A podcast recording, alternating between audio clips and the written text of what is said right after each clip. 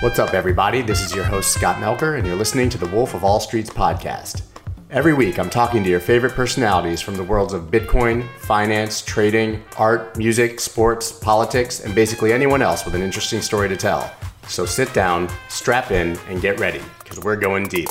Let's go. I'd like to thank my sponsors, RoundlyX and Voyager, for making today's episode possible. We'll hear much more about them later on in the episode.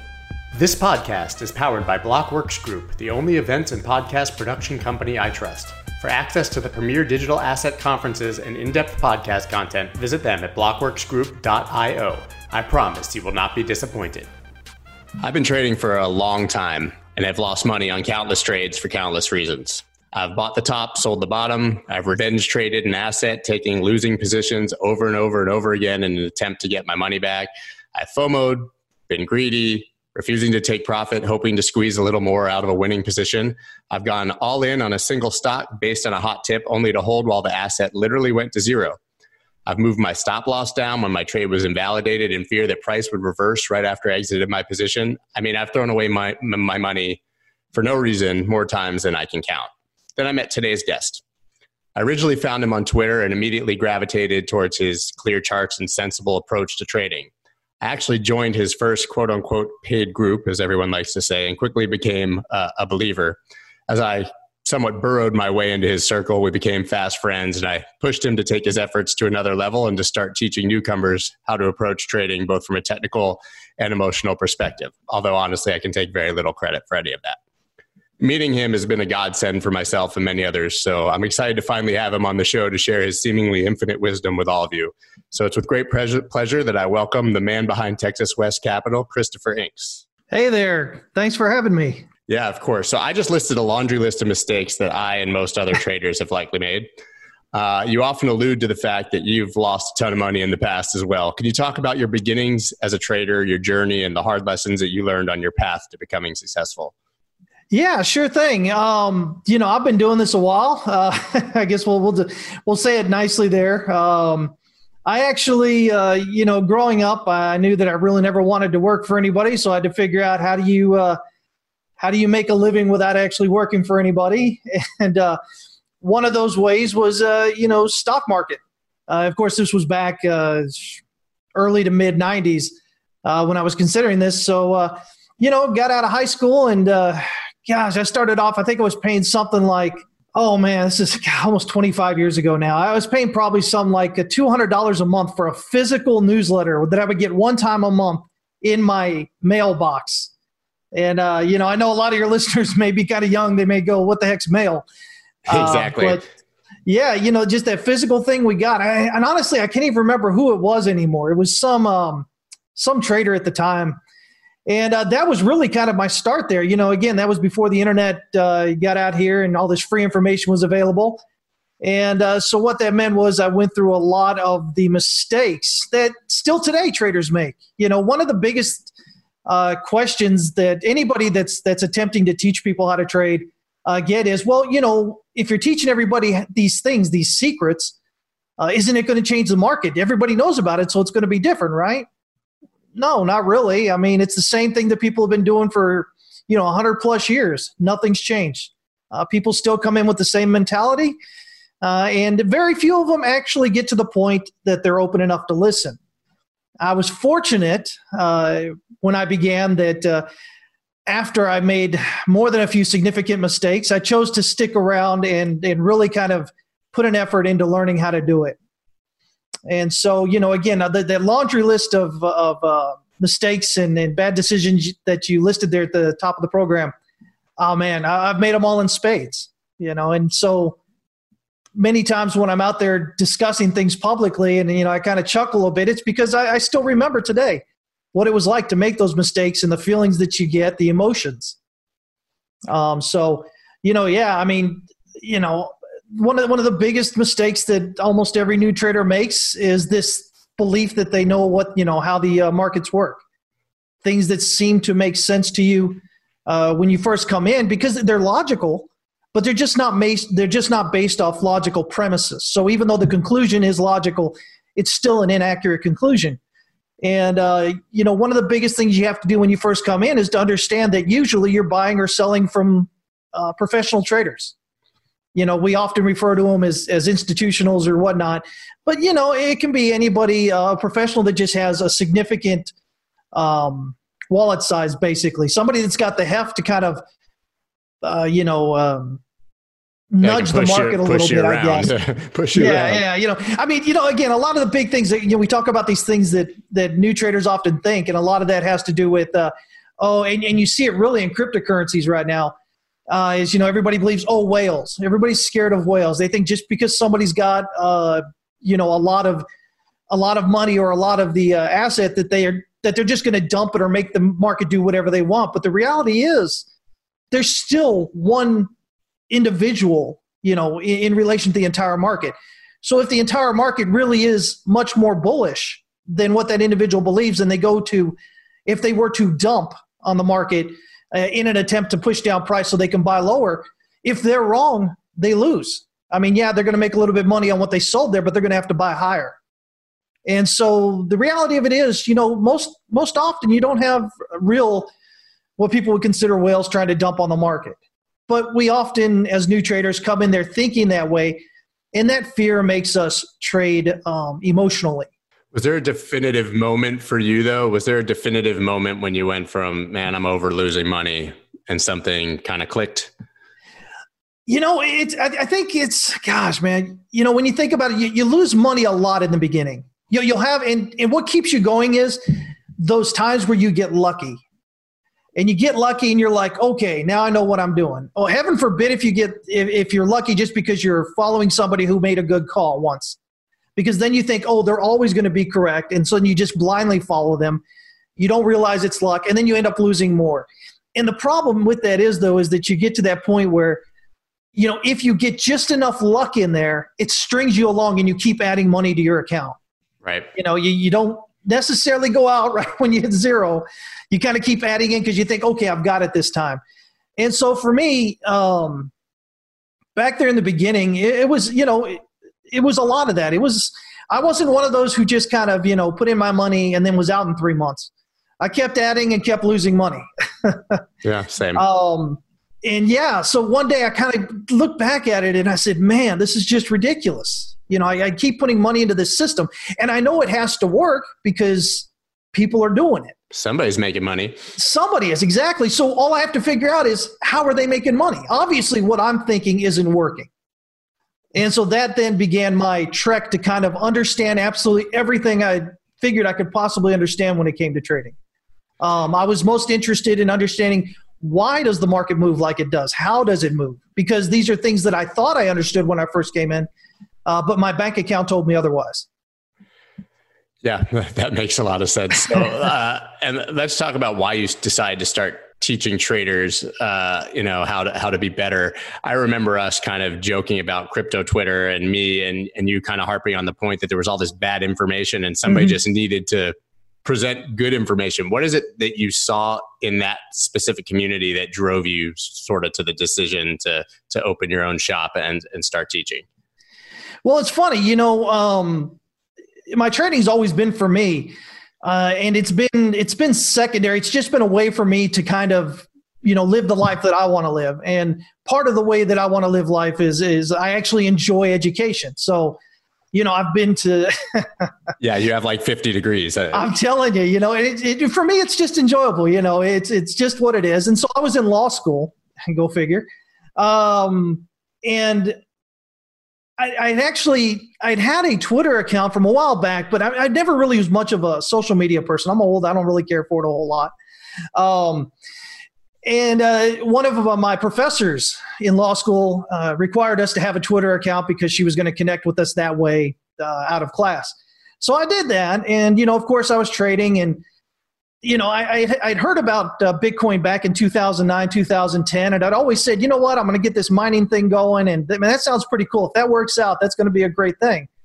Uh, I fell behind, forgot about it, and so it came up again as I was there in law school, and I started looking around. Uh, then because I was on Twitter now, really kind of exploring it, and I came up on crypto Twitter. And man, I'll tell you what, you know, I, I really started earnestly looking at, at crypto Twitter back in January or so, December, January of, uh, of 2017, uh, as I entered uh, the cryptocurrency market. And uh, what I noticed on there was a lot of uh, just so much stuff and, and all these things I went through as, as a new trader started coming back in. So, you know, you saw real bad analysis on there.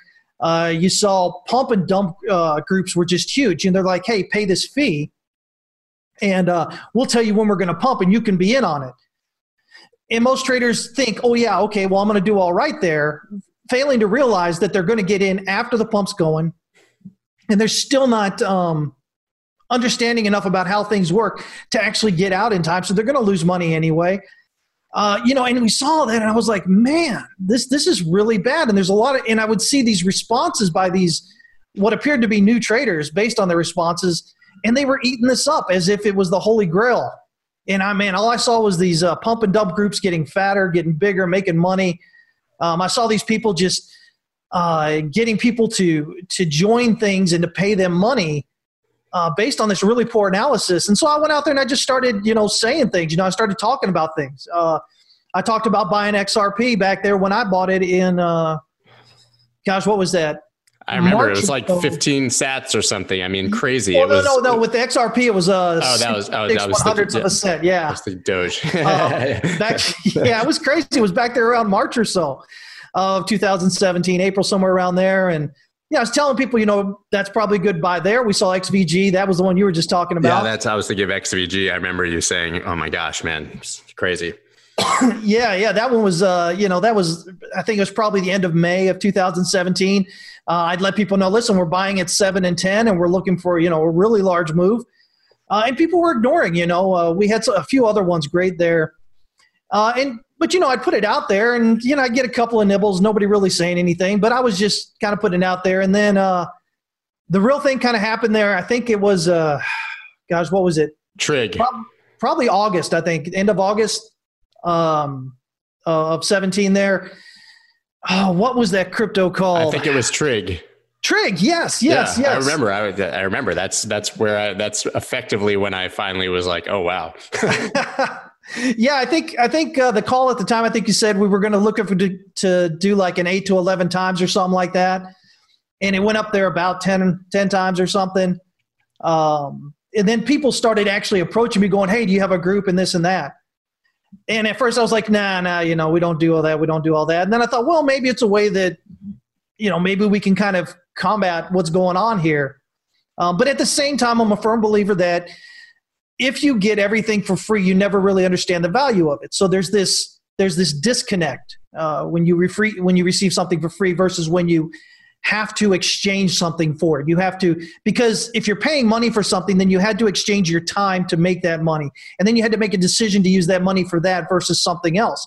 So for many people, it tends to give them more of a okay, well, I'm going to be more invested in this.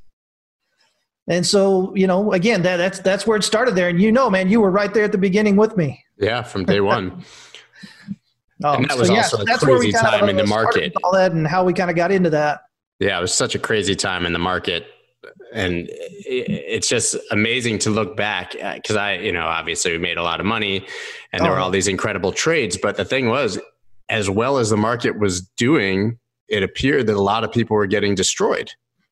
Oh yeah, yeah. I mean, you and I had you know multiple conversations. I especially as we got toward the end of Q4 there of 2017, and and we were looking at things. And uh, I remember at one point in there, oh, gosh, uh, I believe I, I, I think it was something like I saw this. Uh, I don't even remember who it was, but it, got a lot of uh, got a lot of play throughout crypto Twitter, and some some guy was saying, "Oh, it was going to be uh, eighty thousand by February or something." and it was only like 15,000 there in in December. And I and I believe I remember talking to you. I said, "Man, I, I said if we aren't at the top, we're pretty dang close to it." And right there, we were almost about 16, 17,000. You told me. You called it. yeah, yeah. I was like, "There's no way." I said, "Not only is it big enough that you know that he's saying this, but that it's getting a lot of play." And you know, again, uh, a lot of times new traders come in here and, and they hear these mantras about, "Oh, you know, retail buys the top and and sells the bottom." you know, there's a bit more to it than that, but generally that's what we were seeing at that. And you know, it was it was just kind of it was those ridiculous calls like that Um, that was just yeah no at that point we'd already run up pretty big. It was time to kind of pull back. But like you said, you know, in spite of all the money that was available to be made at that point, I mean, people were still losing. They weren't. They weren't. Uh, you know, they they were continuing to push further. They weren't sensible about uh, taking profits and whatnot. Or they just didn't understand, I guess, the interplay between alts and Bitcoin and were too overexposed to one or the other at the wrong times. Because it really, I oh, mean, if you were trading alts, it was a matter of perfect timing. Oh, exactly. Yeah, yeah. Yeah, uh, what a what a crazy time. So then, I mean, you as I know, you you went from kind of being this simple group to going full on educator. I mean, you created a college level course basically on trading, and obviously uh, have a Discord group to support it. Uh, so, talk to me about you know that decision and and how that's been for you. Because, like I said earlier, I mean, for myself and for many others, I mean, you're really the person that they look to, you know, to understand how the markets move and how to approach trading. Yeah, I mean, um, you know, again at the beginning, you know, I really didn't know what I was doing, and and to be honest, um, you know, trying to explain, trying to explain how to go about learning to trade at the beginning, um, it takes it takes some time. You know, you can't just automatically tell somebody who's brand new, listen, this is what you have to do. And so, what's happened over this past two and a half years now has been this gradual uh, development uh, of where we've gotten to. You know, it's, it's been this back and forth and finding out what people respond to and what they don't and how to approach them. Because at the end of the day, it doesn't matter what I know, it matters what I can say in a way that convinces somebody else to listen. And, you know, we're already, when it comes to a new traders, if you're trying to explain to them, listen, the way you think about things is not correct and the way you're thinking about them is going to make you lose money most traders are not ready to hear that. They have to be open to at least considering that their point of view is going to be wrong. Most of them never learn, right? Oh, yeah, yeah. Most of them don't. I mean, you know, that goes back to what I said earlier about, you know, people are like, oh, well, if you're teaching, then isn't everybody going to know what's going on? So then it doesn't work. Well, no, because realistically, 90 plus percent of the people that hear what I say on a daily basis uh, don't take it seriously. They don't take it seriously at all. And so, most of the people, it's in one ear, it's out the other. You know, um, as you know, anytime you're out there in public, uh, you know, social media, people tend to to take shots at you and whatnot, and it's just a product of what it is. They're they're not going to be ready at that point, and they may never be ready. So, um, why so is it that so done, many of them fail? Why is it that so many traders fail? Why can't they learn? I mean, you touched on the emotions. I cut you off a little bit earlier. I mean, what what is it that's so deeply ingrained in humans that they just can't get out of their own way? Uh, it's just, I, I believe it's really just this human nature to be correct. Um, and so, you know, you're you're wiser like I am. You know, you've been around a little bit. You've been through uh, the years. That's a nice and, way of uh, saying we're old. Yeah. you know, prior to all this uh, social media uh, and, and, stuff that's going on here, but the way that social media and, and the internet and the global connection and all this kind of interplays, I think it really adds to this feeling that people believe that uh, just because they have an opinion that that's okay, that that's great and that's just fine. But what they miss is, you know, okay, sure, it's, it's fine to have your opinion, but shouldn't you always be looking to validate that opinion and or and or find a reason why your opinion's not correct so that you can at least – head toward a truth, right? And so I think what happens is with all this social media, and this interconnective, interconnectivity and whatnot, and uh, I, I think people just adhere even stronger to their personal biases. You know, when it comes to politics, it comes to religion, it comes to sex, all these things, people have their opinions, period, in a sentence, and you can't convince them otherwise. You get online, and all of a sudden, everybody's an expert economist, right? You get online, everybody's an expert um, you know, in politics and in government and all these things of which many of them have no exposure to at all, you know, whether educational or experience. And uh, so, you know, this is just human nature that you that you take a position and you just believe you're right because to say you're wrong is to admit fault. But realistically, I mean, we are, as as I like to say, we're infinitely fallible by design in life, much less in the market. You know, the same in the markets there we're going to be wrong many more times than we're going to be right. And the market somewhat amplifies that. Exactly, exactly. Because you get on there and now you've got money on the line. Or again, as we go back to the internet here, and especially things like crypto Twitter and social media, you know, now you have this reputation. And even if you're using a, a fake name and a fake avatar or whatever, you still know it's you. And so you have a hard time, you know, admitting that you're wrong because you go in with these, oh, I guarantee it's going to do this. Oh, it's definitely going to do that. And then, you know, when it doesn't, you kind of keep holding going, oh God, you know, I hope it goes back up there so that way I don't look, you know, so I can save face. So I don't look like I don't know what I'm talking about here in front of everybody. And, and I think that really adds to it. So there's this age old debate. Um, does techni- technical analysis work? How do you respond to that? Oh, I think, oh man, this is one of my favorite things because if you've been a trader for any amount of time, then you know there are two. There are two classes of traders or two groups basically. You have your technical analyst, you have your fundamental analyst. And I'll tell you what, the fundamental analysts believe they are are you know head and shoulders above technical analysts every day because what they do takes a lot more reasoning, a lot more you know they, they've got to take you know balance sheets and um, you know cash flows and SEC filings and all these things into consideration uh, you know and economic indicators and everything to kind of figure out where you know price may or may not be headed. Technical analyst you know if you're a pure technical, uh, technical analyst all you have to do is look at the chart if, if you're doing it correctly. And the thing is i believe that what's going on is in the chart you know, regardless, like, okay, my best example here as a technical analyst, you know, back in May of 2018, I mapped out what's going on with, you know, the Dow Jones, the S&P and all that. And, uh, you know, complete with the, the move up to the move down to the move way back up, you know, I said potentially up to around 30,000. It got up to 29.5, uh, complete with the next move down. And, uh, you know, I did that again, May of 2018. You know, I talked about it on YouTube. I published it on TradingView. I mean, so it's not like I'm just saying I did it. it you know, I, I did there. it. and what happens is, you know, we had that drop from that 29.5 there in the Dow, and all of a sudden everybody's like, oh, it's because of COVID. Well, you know, again, this is something I had already outlined prior. So if it wasn't going to be COVID, it was going to be something else. So everything is already in the charts. And, and the reason why it's in the charts is because you have this you know, uh, when you're looking at how do things, um, you know, how can how can you predict something? And we talk about the the the crowd, right? And so if you have one person saying one thing, it's a lot less likely to be correct than if you have a hundred million people saying whatever they're saying, and you see what that group altogether is really saying. And so that's all the that's all the uh, the price action on the chart show you is that everybody that's involved in that it's showing you you know where they're going. And so of that you find out well where is where is it lopsided? Where is the heavy buying and selling you know at? And so again if, if you learn to read that that price action and volume correctly well then you don't need to wait for news. You don't need to wait for fundamental analysis. You know again we had uh, a lot of big names here calling the bottom of the uh, the stock market um, drop here.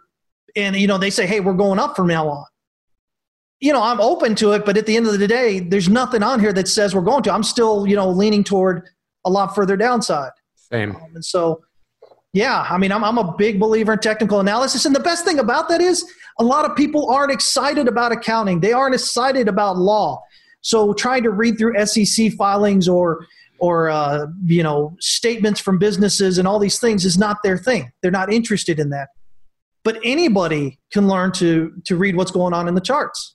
It's interesting because I, you know, one of the criticisms, and, and I view it this way to some degree too, is that it's a self fulfilling prophecy, right? You look at the chart and everyone's looking at the same chart, and therefore these things happen. But isn't that kind of the point? Isn't that why it works? Because of what you just said, you're looking, you're basically, as you, to, to quote you, it's a visual, visualization of human emotion, right? That's what you have always told me that a chart is. That's what yeah. you've always said. So the the fact that it's a self fulfilling prophecy is why it works because you can see what people are thinking and what they're going to do. Yeah, yeah. I mean, exactly. You know, when you when you just kind of just bare bones it and take it out of there, I mean, that's exactly what it is. Um, you know, it works because it works. It works because you see what's going on. You see what's happening. So, you know, if you're paying attention properly, you trade with the market rather than against it. You know, you trade with what the larger accounts are doing because they have more, you know, when the market moves, you have retail, which is a bunch of small in general, you know, a bunch of smaller accounts uh, that don't work together as a group. You know, you don't have like a hundred thousand people calling each other on the phone, going, "Hey, we're all going to buy at this level." And so what you have is you have some larger group, uh, some larger accounts, and they have a significantly uh, greater uh, capital base on them. And so it's easier for them when the market's weakening, you know, whether it's moving up or it's moving down and that trend is weakening, it's easier for them to kind of nudge it around. And so if you're looking at the charts properly, that's what you're looking at. That's what you're seeing. So yeah, it fulfills itself. Yeah. I mean, you have this insane like base of knowledge. So I've seen you over the years, obviously, mostly because you're teaching, or I think maybe you get bored with one strategy and switch to another, or, you know, we've all done that. But I've seen you trade with almost every single existing indicator. every strategy, you know, I mean, Wyckoff, whether it be Elliott waves, Ichimoku clouds. First of all, at some point you learned all of that. But I think everyone has this like maximalist view of their own, and you sort of uh, you know just just go between them flowing like water. Is that because it just happens to be the way you looked at a chart that day or is it because i mean i know you always say sort of that you know technical analysis at the end of the day should fit in your risk management strategy. I, I know it doesn't really matter what indicator you use as long as your risk is managed but what is it that keeps you kind of moving between these these different indicators and ideas well i mean at the end of the day the reality of it is you know, uh, new traders come in and they're all hyped up on. They they want to say, okay, how can I look at the chart visually and know where price is going?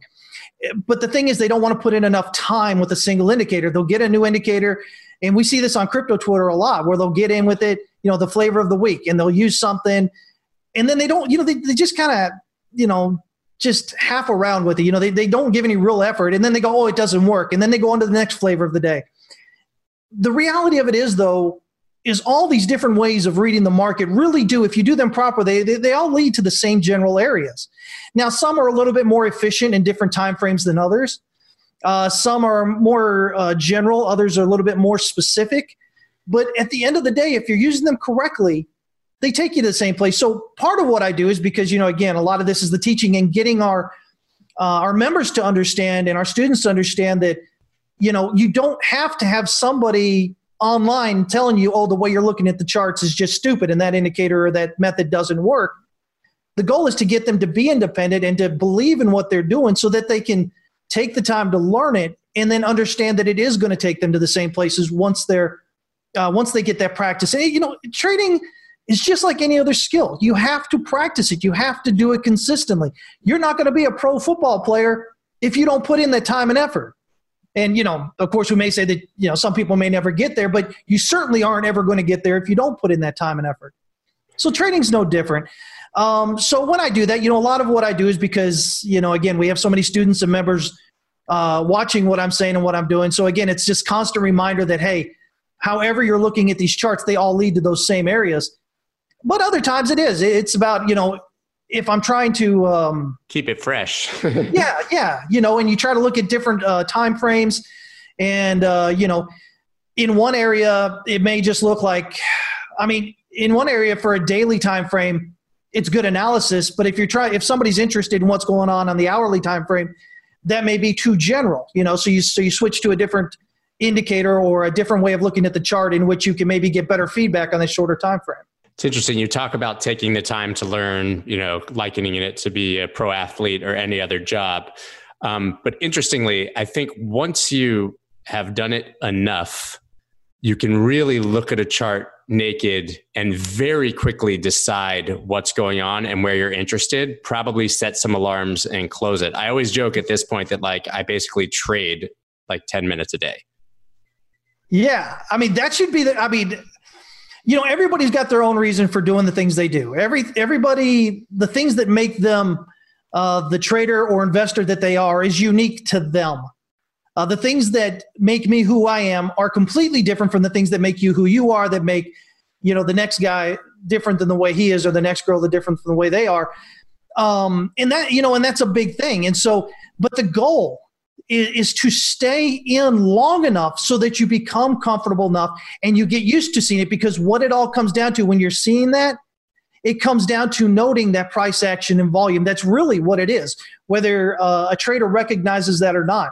You start to see those levels of support, those levels of supply and and um, and uh, demand, and that really kind of starts. You know, you start seeing these patterns coming out, these more viable trend lines, and you know that ultimately, I think you know if you're a trader and you're trying to get in there, I think that should be what you what you kind of seek to get to that point at some point in the future but that doesn't come overnight. Like you said, you know, once you've been into it a certain amount of time, which includes putting in a certain amount of effort during that time, you know, that's the only way you can get to that point. Otherwise, you know, if you're not paying attention to it, you're just not paying attention to it and you won't see it. Right, but you've made a living trading for a very, very long time. How much time do you actually spend trading on a daily basis? Oh man, no. I, these these days, yeah, no. I none. A few minutes a day, basically. I mean, it really I spend most of the time. I mean, I look at the charts more than I generally like to these days, but it's because for other people. For other people, WC, yeah. um, you know, providing analysis and everything. Uh, but as far as me personally trading, oh yeah, no, a few minutes a day, really.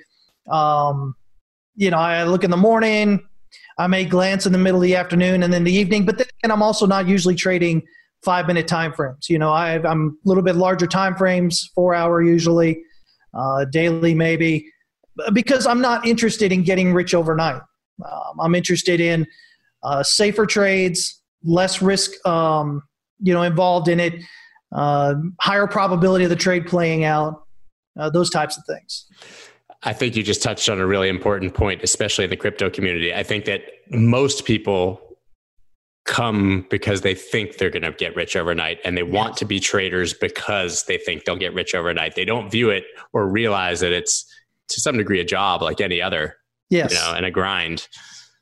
Yeah, you know, and, and it's it's so great seeing that. I say it's great seeing this because, uh, again, you know, uh, I've traded you know equities and, and options and and uh, you know commodities and forex, and I really love forex. You know, the forex is, yeah, is my really. favorite. Um, but spending so much time in forex before crypto came out really became a thing. It's funny because you see the same mindset as those people who went into into um, forex because many brokers in forex they offer you this huge amount of leverage and uh, you know you're looking for small movements and then you know it's the whole same idea and then so the people that are selling you know they're usually not selling this idea of here's why and how markets really work they're trying to sell you on some silly little system that uh, you know maybe it works for them but i tend to be under the belief that it really doesn't and even if it did work for them, again, those things that make them who they are as a trader or investor are going to be different than those things that make you or me or anybody else. So why would I buy somebody else's system and assume I'm going to get these great results, even if they've gotten them? So, you know, it's the same thing going into that that you see here in crypto. People come in because there's a lot of volatility. There's a lot of leverage, especially you know with uh, with these uh, derivatives now. You know, you've uh, perpetual swaps are a big thing. You know, BitMEX, uh, Phemex, uh, Bybit, Deribit, you know, all these things. And so they think all I have to do is buy the lowest price and hold, and it'll make me rich pretty quick because there's a lot of movement in there. And unfortunately, that just ends up being the wrong way to think about it. That's gonna that that's why you know if, if we think about it, that's the mindset that most people come in with, and yet as as you well know, well over 90% of new traders are out within 90 days. They're completely broke out within 90 days. And so there's a correlation there between the way they're thinking and the fact that they're not making money. Yeah, I mean it makes a lot of sense and it's incredible that they fail so quickly, especially when if they just bought and waited a while, they'd probably make money in a trending market. RoundlyX.com is one of my favorite companies in the entire crypto space. What they do is take all your small purchases and round them up to the nearest dollar and invest that spare change into any of over 30 crypto assets of your choice. They integrate with your favorite exchanges so that you can view various exchange balances all in one dashboard and round up into different assets all at the same time. And they do all this without ever holding any of your Bitcoin. This is by far the best way to dollar cost average into Bitcoin. Go to roundlyx.com and use the promo code WOLF for $4 in free Bitcoin after making your first roundup or purchase. That's R O U N D L Y X.com and code WOLF for $4 in free Bitcoin. Are you sick of paying ridiculous fees to trade crypto? It's time you try Voyager. It's hands down my favorite place to buy and trade crypto, and it's 100% commission free. Voyager gives you easy access to more than 30 top crypto assets, and you can instantly transfer cash from your bank account so you never miss a trading opportunity. Even better, you can now automatically earn interest on your crypto holdings. Currently, they're offering 5% interest on Bitcoin and 6% on USDC. Yes, you heard that correctly 6%. And there are no limits or lockups, which means your funds always stay liquid. Find out why so many people are making the switch to Voyager. Visit investvoyager.com or search for Voyager on the iTunes or Google Play Store and get $25 in free Bitcoin when you use the promo code SCOTT25. That's investvoyager.com, promo code SCOTT25 for $25 in free Bitcoin and start trading today. You know, traders underperform investors to a tremendous degree in general, unless you're, you know, a unicorn trader who can actually beat the market. Oh, no doubt. Exactly. Exactly. You know, and, and part of that, again, part of that is this desire to, it really stems from this desire to get something for nothing. It's this idea that you can just put your money in the market and the market will reward you. Um, but, you know, that isn't the way it works, as you well know. Uh, we know that, you know, statistically, the shorter your time frame the more likely you are to lose to algos. We know that if you're if you're trading the hour chart or less you are significantly more likely to lose to an algo than you know to lose money to an algo than you are to make money. If you're trading a four hour or daily time frame or larger then statistically you're much more likely to actually profit. But then that requires patience. And again you know we come in back with the whole emotional uh, you know, because we're human beings, we are emotional. Period. End of sentence. Um, but emotion in trading is going to lead you to losing money. It's going to lead you to not following through with your plan. It's going to lead you to not following your risk management. It's going to lead you to being bored. You know, especially when price moves sideways. And so you feel like one, either you're going to miss out, so you enter just to enter, or uh, two, you enter early before you get confirmation but again, price is trading sideways. Sideways is just noise. It's, it's up and down along the same price area there. And yet, so people, like you mentioned there, when you come up with uh, Q4 of, of 2017, when the market was just going crazy with cryptos. And so it was easy to make money on the move up, but there were still sideways. And, and what you'll find out with most traders, uh, especially you know non-professionals, is they're okay with direction. Directionally, they're usually pretty good they just come in with too large a position size, too much um, leverage, uh, and then they can't weather that up and down, that sideways movement. But the thing is, the market itself generally spends 70, 80% of its time moving sideways. That's interesting. So that touches on something that you always preach, which is that all that truly matters, no matter how you look at the chart or what you do, is risk management. So, can you talk a bit about risk management, basic strategies? I know you could probably talk about this for 10 hours and I've heard you do it, but I mean, even down to like portfolio management, we talked about investors beating traders. So, how much of your money should generally be, you know, in a longer term hold? How much should you be trading with? And then, how should you manage the risk on that trading portfolio? Sure. You know, again, uh, if we go back to when I first started, you know, I, I, listened to a lot of the, the big general things that were out there. And, and as we've come up through here, you know, things like modern portfolio theory come out. And modern uh, portfolio theory says, you know, again, you should be diversifying your assets.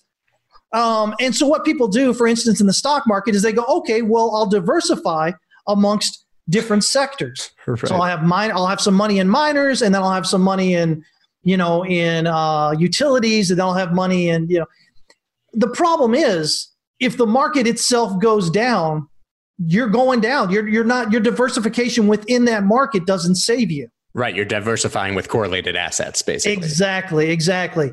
So then we go to the next step. Okay, so then you diversify outside of, um, you know, not. I mean, it's it's good to diversify within it, but then you also need to diversify, you know, outside of it for when the market itself does go down uh, which unfortunately is a thing that a lot of people found out the hard way. Uh, you know, uh, here in cryptocurrencies, when you know we hit that all-time high there at the end of uh, in December of 2017, and everything went down after for the most part. Uh, you know, all cryptos, everything went down with Bitcoin, and so then you look at okay, how do you diversify outside of that market?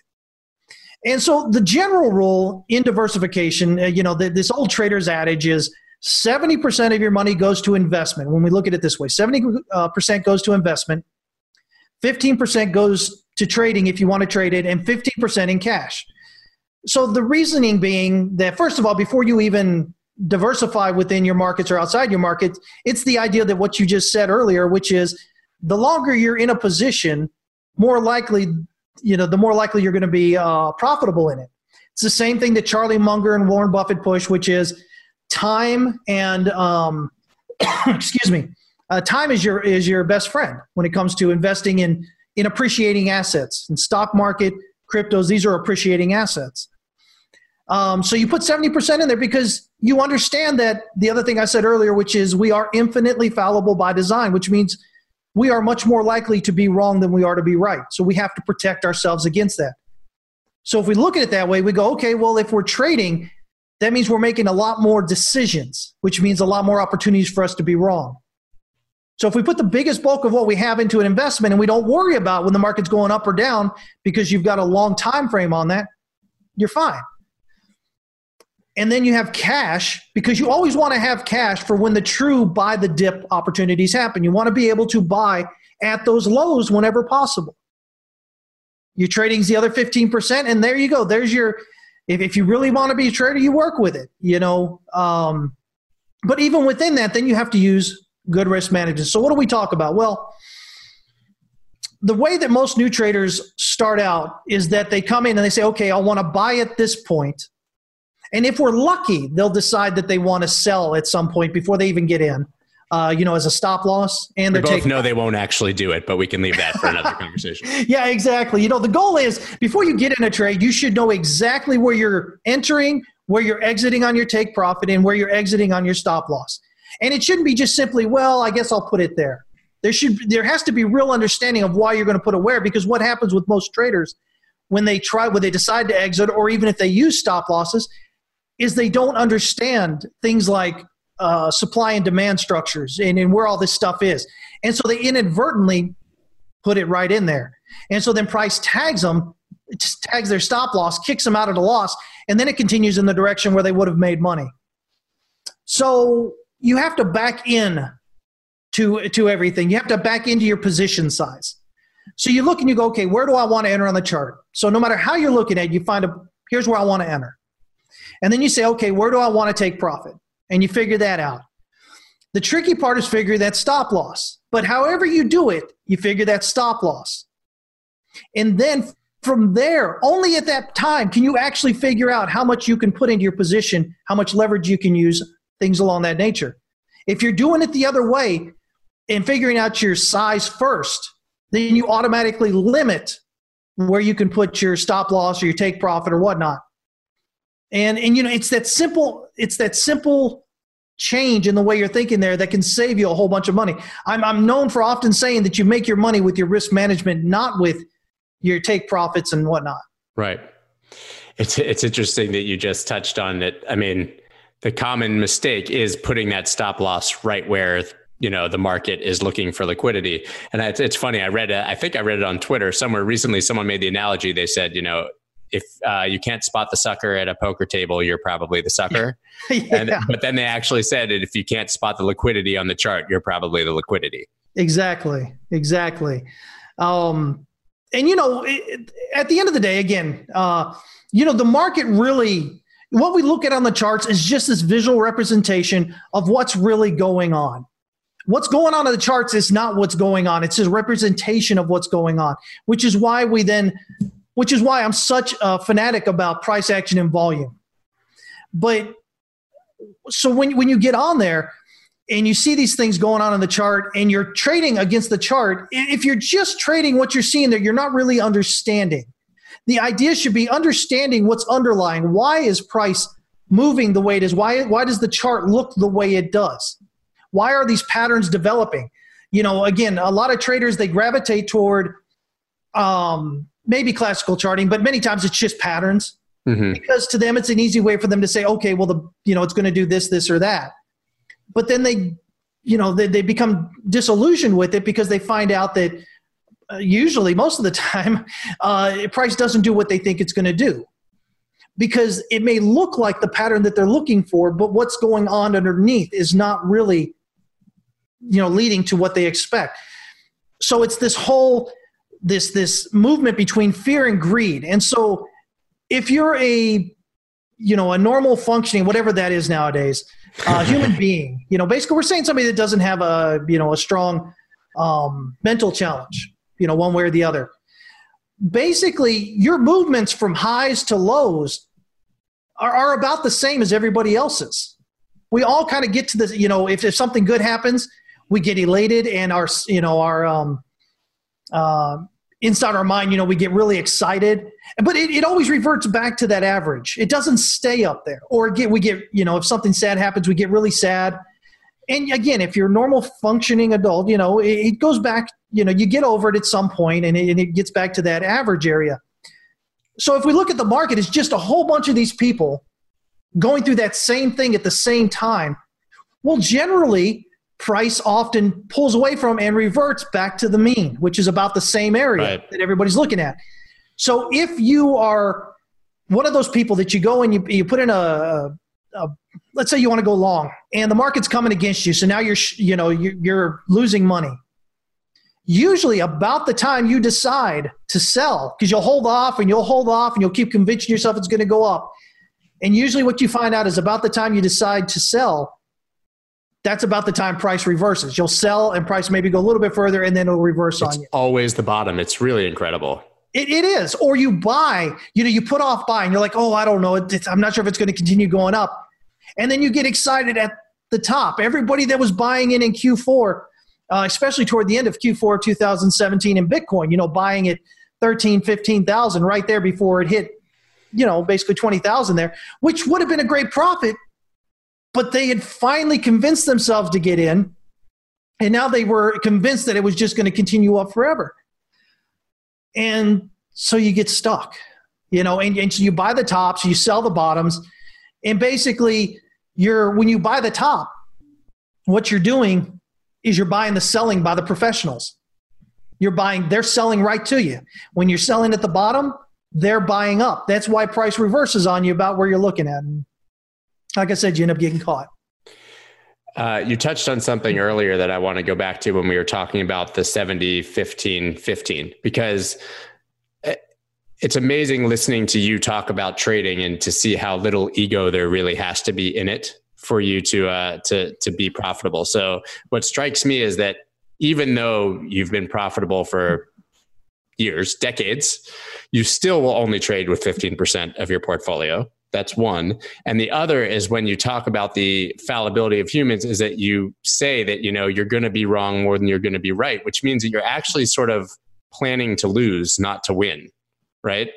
Um, and so those two things, I think, are counter to probably how new people or even people who've been in it a long time and have a huge ego think about trading. I mean, why is it that even though you're good, you're profitable, you've could probably make all this money that you still limit yourself to you know that 15% basically. Uh, well you know it's it's it, at the end of the day it just comes down to you know it, it's habit. Uh, when you develop a good habit you know at the beginning and you stick to it, it, it just it follows you through. I don't have this need to uh, to act as if i've got you know $50 to my name and i need to make you know a million dollars by next week and so, in doing that, it takes a lot of stress. It takes a lot of emotion. It takes it a lot of stress off me. It takes a lot of emotion out of the trading because now I can sit back and I can wait for better trades to happen and to ride them more profitably. Uh, you know, again, we talk about new traders when they first come in. There's so many things you have to battle just because you're a human being. You know, it's it's this this desire to always be right, this desire not to lose face in front of other people. Um, this desire to have people like you. So you want to put correct, you know, in terms of what we're talking about here, you want to put correct uh, analysis out there in the public so you can walk out and say, look, I got it right. Look, look, you know, and people can pat you on the back. Um, but the problem is all of that just leads you to, to overall just to lose money. You're, you can't possibly remain um, profitable for any amount of time if you're doing that because you're always fighting that part The ego. Which means you're always fighting that, you know, against yeah. always being uh, incorrect. It's you know, so that, that fallibility. Yeah, it's so interesting. I mean, you just see it with so many people. And it's funny because we have social media, we literally see it play out in front of us. All day, every day, you man. know, and when you were originally trading, it's not like you had this sort of, I mean, it's funny, it's almost like a counter indicator that's publicly out there, but you, you didn't see it. You know, you got your newsletter and you made your decisions and, and you went about your life. Um, so there's this thing, there's this idea, which again is sort of, I don't know if it's in inherent to this community or beyond that like a successful trader should be so successful trading that they should not have to do anything else for money right we, we, we hear it all the time i know you hear it all the time and that it's a it's a criticism so first of all we've already established that once you're really good i mean you can spend a few minutes a day and make a living yeah so what are you supposed to do with the rest of this time well, you know, and that's exactly it. And, uh, you know, and, and part of that, you know, is again from the way that we as society look at things. You know, there's this uh, old thing that goes around that says those that those that can do and those that can't teach. Uh, you know, and that's maybe true to a certain extent. But, you know, again, we always have to be careful when we look at these generalities and then apply them specifically. Because the reality of it is, some of us really enjoy helping people uh, you know, I know you do. I do. I do. You know, I get something out of it. It's not because I'm I'm some great, um, you know, that that that just the fact that somebody else is getting out of it is what it is. You know, I get something out of helping somebody. When somebody comes back to me and they go, "Man, you know, I, I've had members here. I had one member who said, "You know what, Chris? It took me seven months of listening to you." And he said, "Finally, one day, it just clicked." He's like, "It just finally clicked." And he's like, oh my gosh, it has been so much easier to trade since it has. And just, you know, yeah, I'm excited for them. I'm glad that it did click and that they're able to finally glean something off of it. But at the end of the day, you know, that builds into me as well. You know, that makes me feel good. Um, so, you know, we do that. Other things, uh, man, you know, what happens if something happens? Right what what you know we never know what tomorrow may bring we I never mean, know we seeing that isn't that i mean isn't the entire world witnessing that as we speak oh man thirty exactly. million jobs yeah yeah you know i just saw something here that said um uh, i think uh, uh, from fed chairman powell's uh, speech earlier today where they uh, he's going to re- the fed's going to release a survey that said something like um, 40% oh gosh, I think it was something like 40% of households under $40,000 a year lost a job in March. And so, wow, I mean, that's huge. And so, you know, in terms of if you're doing something else, this is something I love to put because some people really love what they do for a living. They really love what they're doing. You know, uh, maybe they love, you know, the helping people. Maybe they're, you know, I don't know, maybe a doctor or something. They really enjoy that or maybe they're doing other things, um, you know, where they're helping people in a way. And so trading allows them to continue doing it, or maybe to do it somewhere else where they would enjoy doing it more, but maybe the pay is not there. You know, if you're working, you often have to choose between, well, do I want to go to this place where I feel like it's not as great as environment as where I'm at, but I'm going to make more money? you know, if we had to choose, we'd want to do what we'd want to do, which makes us happy and not worry about the income. So trading allows people to do that. Now, for people like myself uh, or yourself who, who are able to do well when we're trading, you know, why, why, oh God, why would we do all this other stuff? Because it gets boring sitting around. Who wants to sit around all day? I you agree. know, um, uh, some people maybe they do. Uh, I've tried it a bit. I'm not. A, I'm we've not all been. We've all around. been there. I mean, that's kind of paying your dues, right? I mean, uh, when yeah. I was first trading Bitcoin, I probably stared at the Bitcoin chart itself in some context, like 12 to 14 hours a day. right, right.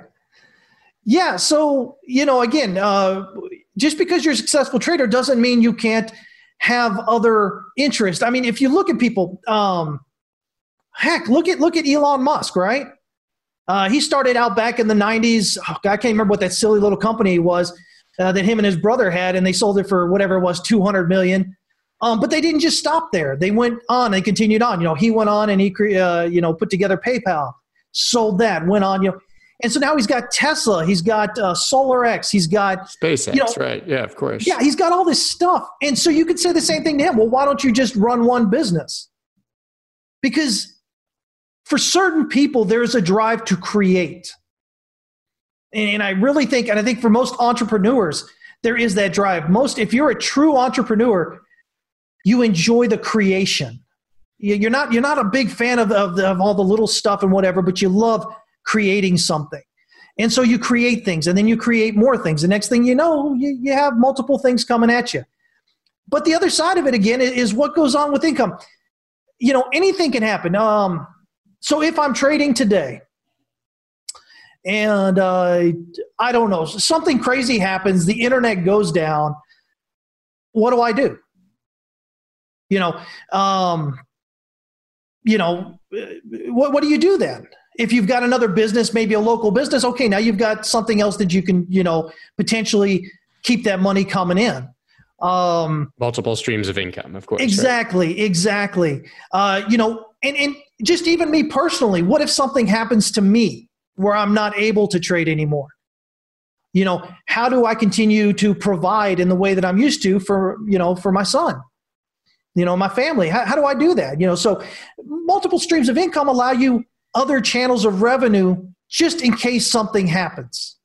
Yeah, I think one of the things that you said really early to me that really stuck and goes with all of this, which I've uh, you know repackaged many times, is that trading should give you two things, right? You always say it, time and money. Yep. So yep. Uh, you know, um, and that that really resonates with me because, and it should with anyone. The thing is that most people never get to the point where they get the money part. Right. Um, right. unfortunately, they just lose. But I mean, you know, I, I really don't understand what why you wouldn't want to, as you said, create more with all that free time. So, you know, and it you happen to be a good person who wants to help others. Uh, the other thing about that, I mean, trading is such a personal sort of sort of pursuit. Very. Yes. And so even if you're successful as a trader, you're uh, you're not really contributing, right? I mean, you may be contributing to the market in some way, but most people want to leave a mark, I think, yes. in some way. Yes. And so like even if you only educate or you go out and do whatever it is, even if you're volunteering, I mean, you want somebody to remember you when you're gone you know, and some accomplishment that you have. And I don't think there's anything egotistical about saying that. And I think that's what teaching is. I mean, I think that you know you have that sort of effect on people, and and and that you'll be remembered for the for the way you helped them. So I just think, I mean, I just that that criticism that you shouldn't do anything but trade just makes me laugh so much every single time. Um, well, you know, I, and I think a lot of that starts from you know just when people begin. You know, again, it's that whole you know, whether they want to believe it or not, uh, when you come into trading, you're not special. And I mean it, I always mean it in the best way. It means that you're going to make the same mistakes that pretty much everybody makes uh, when they first start to trade.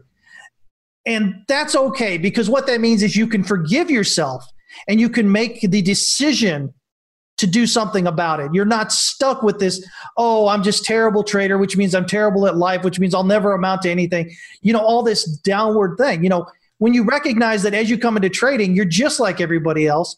You're going to make those same mistakes. You know, it allows you to be, it allows you to, you know, to to get better at it.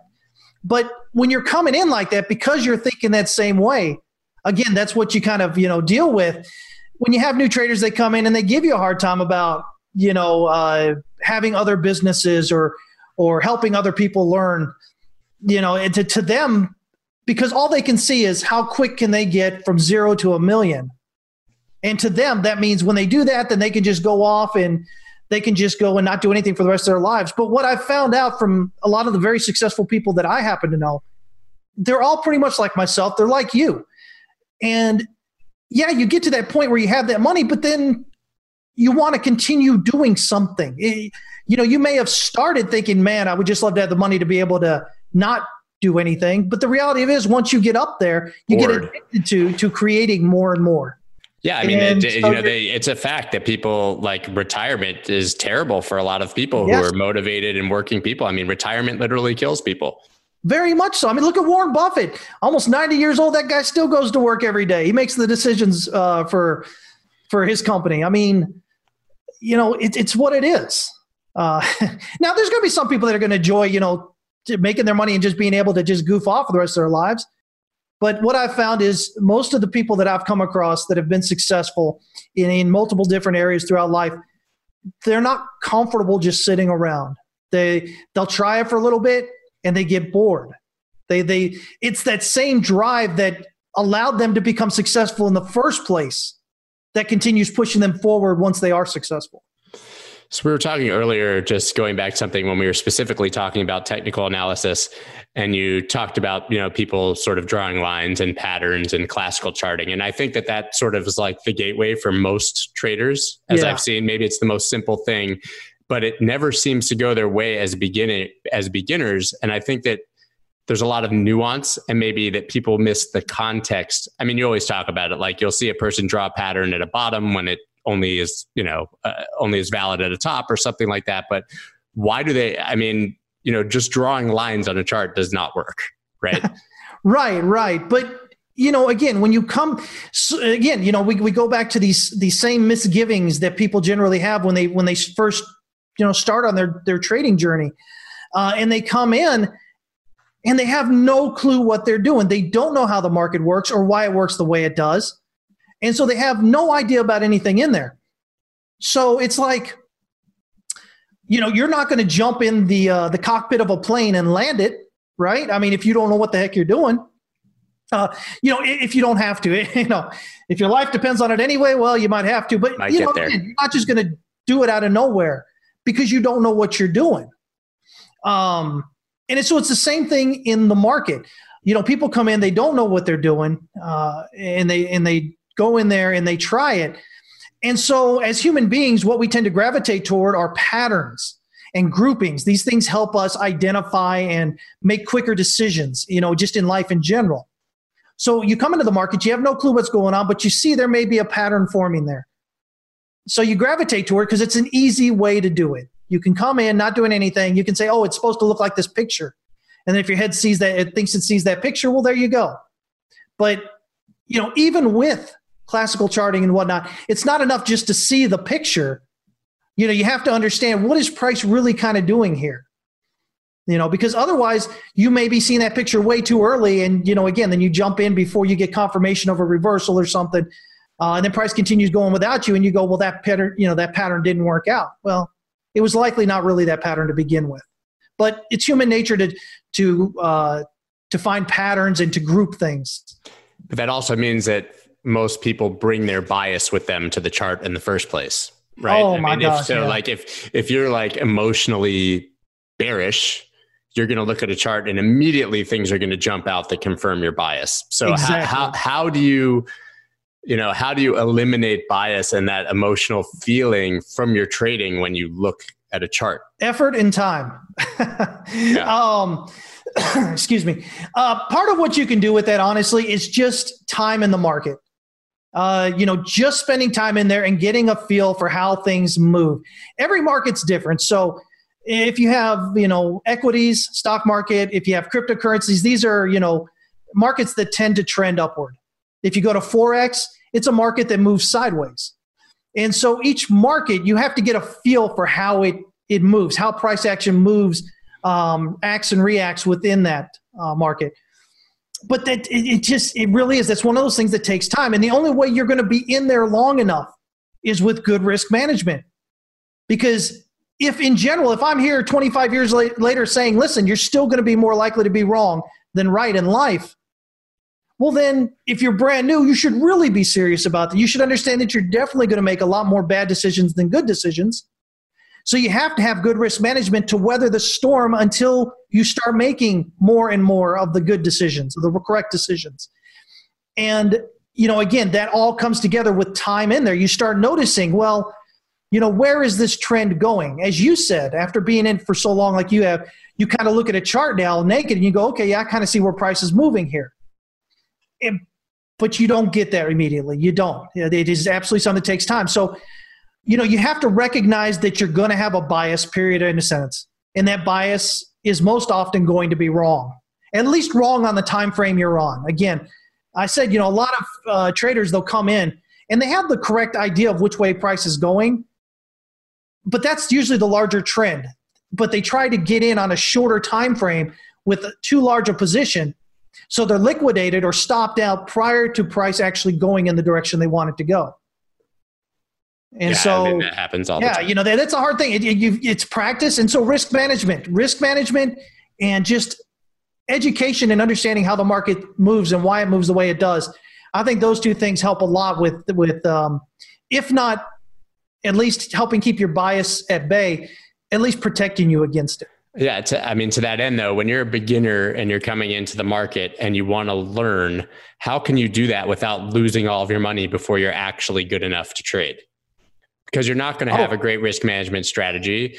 You may have a slight understanding of markets, but I mean, is it paper trading or does paper trading not work because it doesn't have the emotion of losing actual money? I mean, how do you come in and survive those first months and years? Well, again, I, I think the biggest thing is uh, is is what is opposite of what most new traders do. They come in and they trade immediately, but again, you're entering, you're doing something that you have no clue how it works.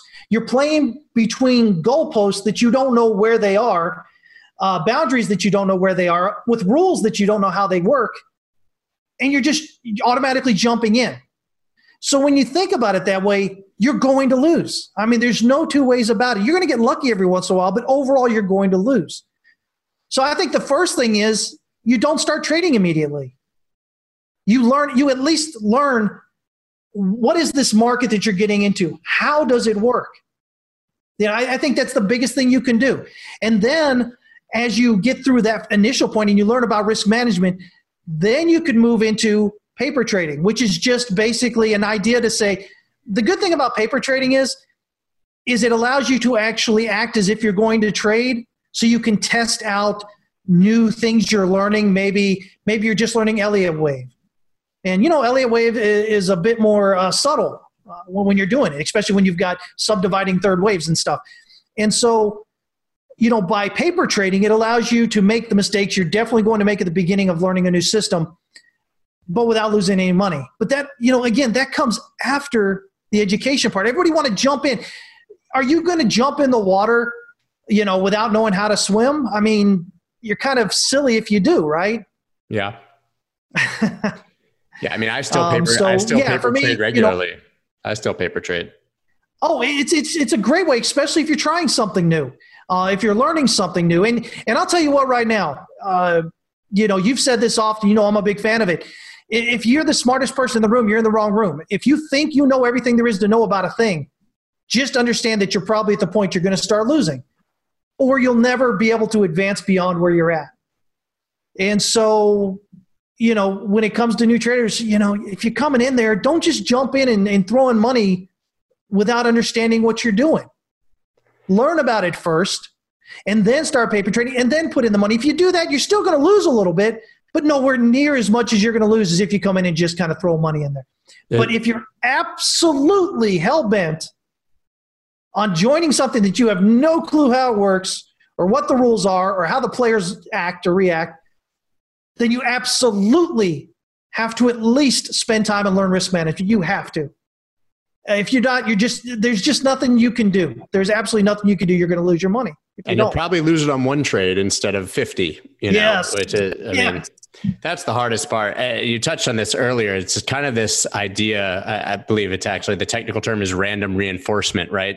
That the market basically, in a short time frame at least, it punishes good behavior and rewards bad behavior. You know, pretty like you, you said before, you come in. I mean, this was me in crypto and pretty much everyone, depending on your timing. You come in, you throw something at the wall, you make a ton of money, and you're you think you're a genius right? And nothing yes. can go wrong. But then, like, you lose all your money. And then the flip side of that is that you actually learn a system and you, you do all this thing, but then, like, you have proper risk management, but then you lose 10 trades in a row doing it right, you know? And so then mm-hmm. you're basically being punished for being good. And then what do you do? Of course, you like take some stupid trade and make a ton of money and you're back on the other side again. right, right. Uh, um, go ahead. No, you please.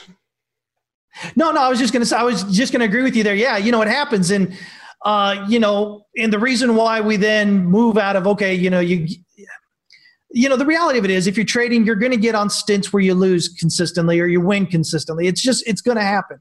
It's one of those things.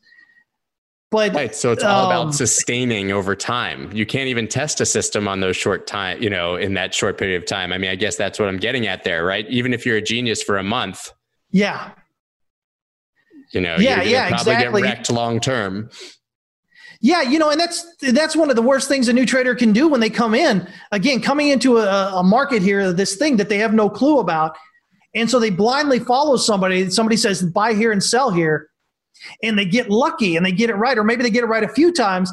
And so that trader then thinks, you know, all I have to do is do what they're saying and I'll be right without realizing everything that's involved and the likelihood that maybe that person is just getting lucky and then they lose it all. You know, it, it takes, it, you could lose everything. What we often see with, with, um, with social media here uh, is you'll see an account come up there and they'll say, you know, do this and do that, right? So you buy and sell, and they'll have a couple of good trades and they'll look great and then the next trade it'll wipe them out because they don't you know they've gotten lucky a few times and and you know you have to be able to understand that a lot of that on there is going to be that luck and you don't want to trade according to luck because you know you're not going to be lucky all the time you're not going to be lucky most of the time casino so you have to, to be able casino. to protect yourself do what i said then you got to go to the casino oh, yeah, yeah exactly exactly uh, you know I tell people, man, here's the at the end of the day, here's the deal. If you're not serious about wanting to learn to trade, if you're not serious about wanting to understand why the market does what it does, how it does what it does, then really you're much better off taking your money and going somewhere else. Uh, create memories. Because at the end of the day, as much as I love to trade, at the end of the day, when you're on your deathbed, nobody's sitting there going, "Man, I should have bought that green Lambo along with that blue one." Yep. You know you go through those memories in your head of, of times and and that you spent with family and loved ones and places you've experienced and cultures that you've enjoyed. You know and, and that's what you go through. And so if, if you're not serious about really learning how and why the market does what it does then you should take your money and really just make memories because at the end of the day at the end of your life that's what's going to matter.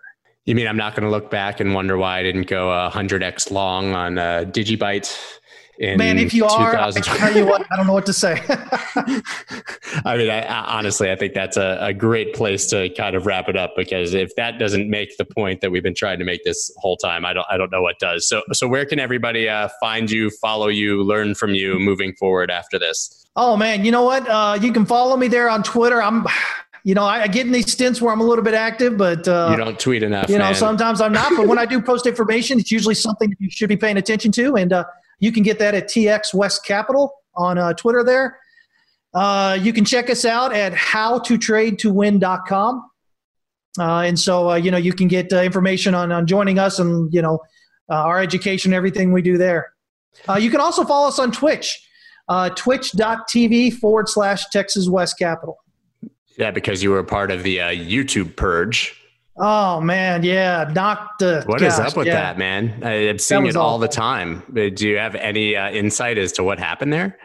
I still don't, man. I, you know, uh, I sent the, uh, you know, when you get deleted like that automatically, they give you this link to this uh, thing you can fill out that says, "Hey, you shouldn't have deleted me because of this reason and that." Um, you know, and I did that right away, and so now it's been what uh, going on a month, a month and a half. I still never yeah. heard from them we've tried to contact them on you know Twitter or yeah you know their uh, their help and whatever. It's nothing. It you can't get a hold of them. So it's crazy. I mean, it is what it not, is. Not to keep going, but like that ex- if that doesn't show why a trader should do other things or imagine if you're a youtuber for a living and right. one day they just pull the switch on you or Pomp had his you know temporarily but his twitter account deleted and all of a sudden mm-hmm. you lose everyone that you followed your you know this counterparty risk i guess or your risk of of being shut down, I mean, it, you know, I remember Tone Vays, I think got kicked off BitMEX and then basically came out and said all of my money was being made on referral links on BitMEX. So, yep. I mean, luckily yep. you're able to pivot to Twitch and you have other things going on. But that just, I mean, that exemplifies everything we're saying here is that if you're counting on one thing to survive, that thing, that rug can be pulled real fast. That's right. That's right. You got to protect yourself against those things that you have no control over. Perfect, man. Well, thank you so much. Uh, I know we could do this for like 10 hours, so we'll probably uh, do it again very soon, but I know you have people you need to actually go teach right now. Well, I appreciate you having me on here, Scott. Yeah, we'll do it again soon. Thank you. Let's go. Hey, everyone. Thanks for listening. New episodes go live every Tuesday at 7 a.m. Eastern Standard Time. Links to our Apple and Spotify channels are in the show notes.